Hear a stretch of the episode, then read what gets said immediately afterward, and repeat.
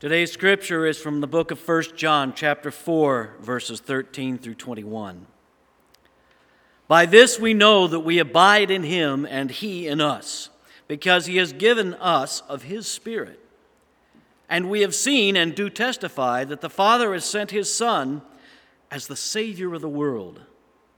God abides in those who confess that Jesus is the Son of God and that and they abide in God so we have known and believed the love that God has for us.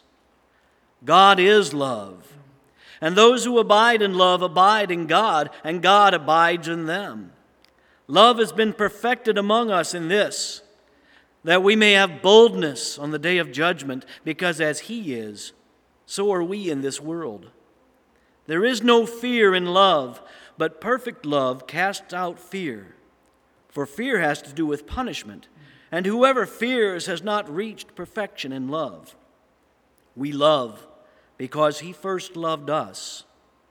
Those who say, I love God, and hate their brothers or sisters are liars. For those who do not love a brother or sister whom they have seen cannot love God whom they have not seen. The commandment we have from him is this those who love God must love their brothers and sisters also. The Word of God for the people of God. Thanks be to God.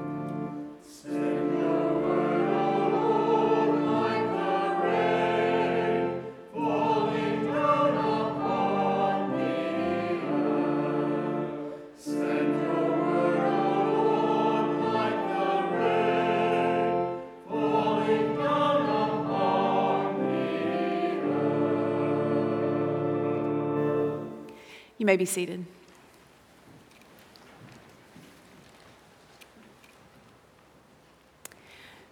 Last week, Pastor Dale and Pastor Reed kicked off our sermon series for the month of August, a series about community.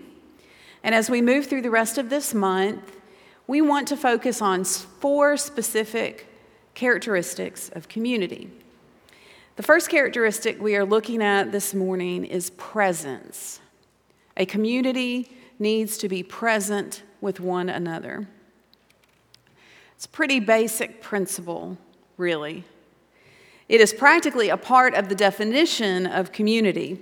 I looked up community, and here are a few definitions I found. A community is people with common interests living in a particular area. A community is a group of people with a common characteristic or interest living together within a larger society. And here's the one that I really like, especially for this week. A community is an interacting population of various kinds of individuals in a common location. An interacting population. Presence. Presence is the key to community. If we are not with one another, after all, if we are not present together, are we really a community?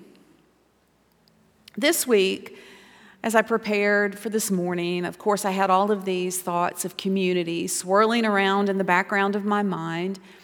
And something that I heard in a book that I'm listening to really stood out to me. It just captured my imagination. It is a quote from Henry David Thoreau's Walden, although the book I'm listening to isn't Walden, it just quoted it. Now, Walden, as many of you may know, is the account of Thoreau's time spent largely in solitude in a tiny cabin on Walden Pond.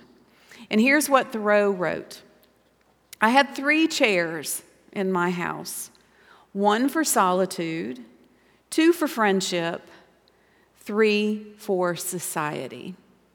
Three chairs one for solitude, two for friendship, three for society.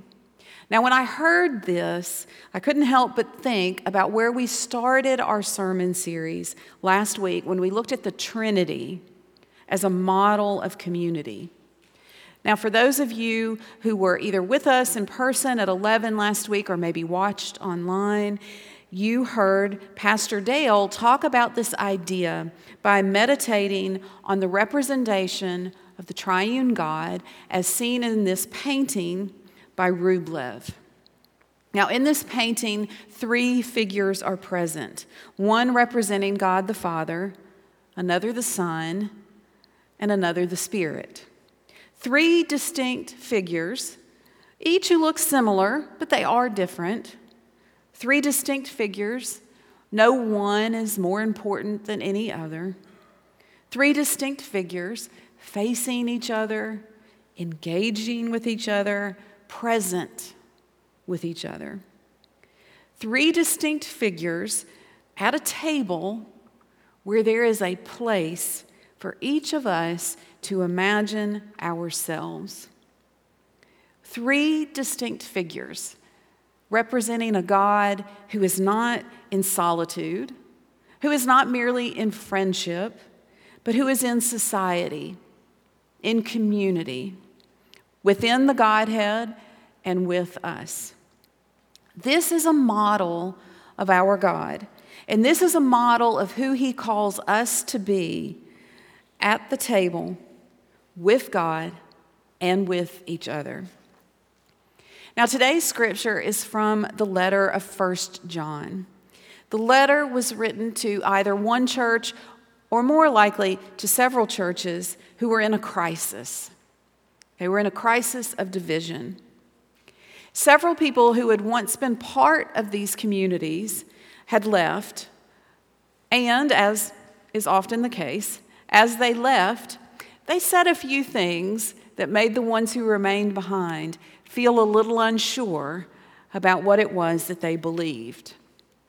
The letter does not have any new information for these churches, but instead it simply emphasizes what they already knew and believed, what had brought them together as communities of faith in the first place. In short, the letter is doing the holy work of damage control. It is reiterating to them what they believe to be true, and maybe more importantly, it reminds them that God is with them. Now, I want to read those opening verses of our scripture again, and I want you to be alert to those words that Miss Berta pointed out during Children's Moment the word abide, which to me speaks of presence.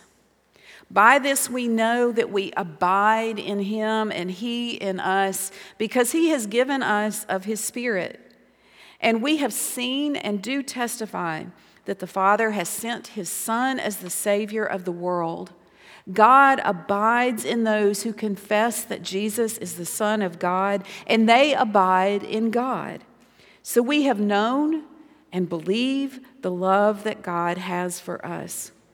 God is love, and those who abide in love abide in God, and God abides in them. God abides in us, and we in him. Remember, church, the author of this letter is saying, Remember, we are the people who sit at a table with God. But it doesn't stop there. Because true faith does not stop simply when we pull up to the table next to God. Living in faith goes beyond being part of that vertical love that is shared between creator and created, savior and saved, spirit and host. Living in faith means loving, and not just loving God, but loving each other. God is love the author of today's scripture tells his hearers, tells us today God is love, and God's love is, as Tim Mackie, the writer and creative director for the Bible Project, puts it, God's love is creative, life giving, other centered love. The last verses of today's passage are the ones that pack the hardest punch present the biggest gut check for us today. It says, Those who say, I love God and hate their brothers or sisters are liars. For those who do not love a brother or a sister whom they have seen cannot love God whom they have not seen.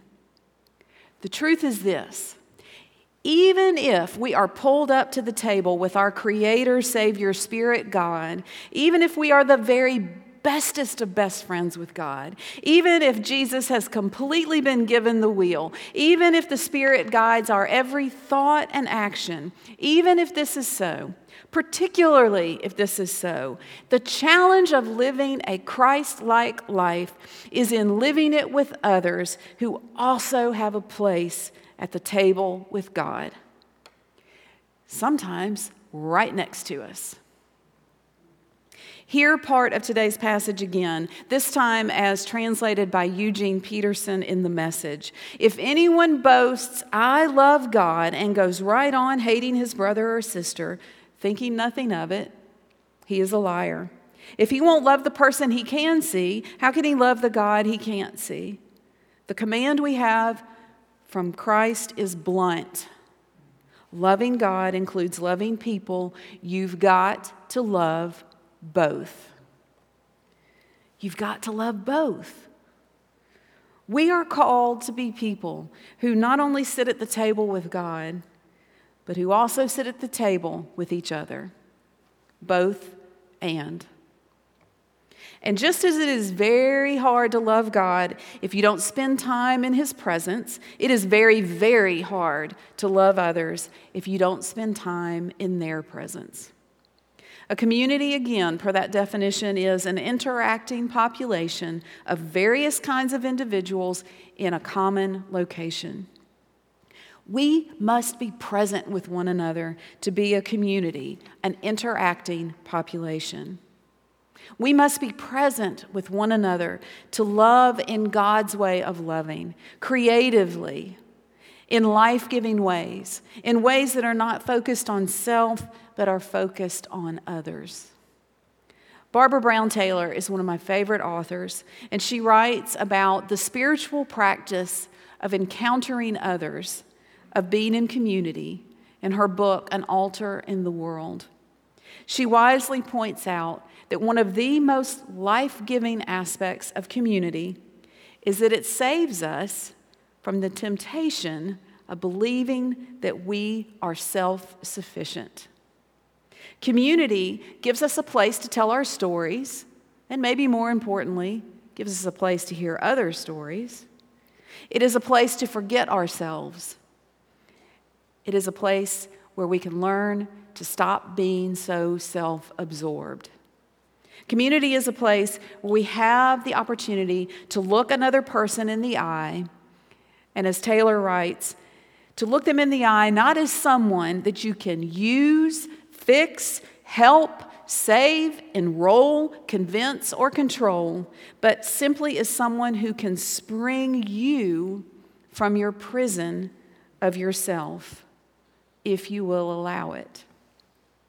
When we are really and truly present with one another, when we accept that every other person as Taylor writes, has no substitute, is someone who can never be replaced, is someone whose heart holds things which there is no language for, whose life is to us an unsolved mystery. When this is the way that we allow ourselves to be present to and for and with each other, well, this is where we are well and truly pulled up to the table, present with both God and each other in a community of love which can change the world. But we have to show up. We have to be present, really present with God and with each other, both and. It is the kingdom way. I am reminded every time I'm in this place how richly blessed I am to be a part of this community. And I hope that you each feel that way too. But if you find yourself struggling with this, if you need a way to be more plugged in so that you might find a richer, more connected experience here at Alabaster First, please reach out to one of your pastors, and we would be happy to help you find a community within this community. Small groups are going on all year long, but more are about to start at the beginning of September. Maybe one of those is your place. Or maybe you can find community by participating in a service project, either a short term or a long term service project, or by using your gifts and talents in worship or somewhere behind the scenes.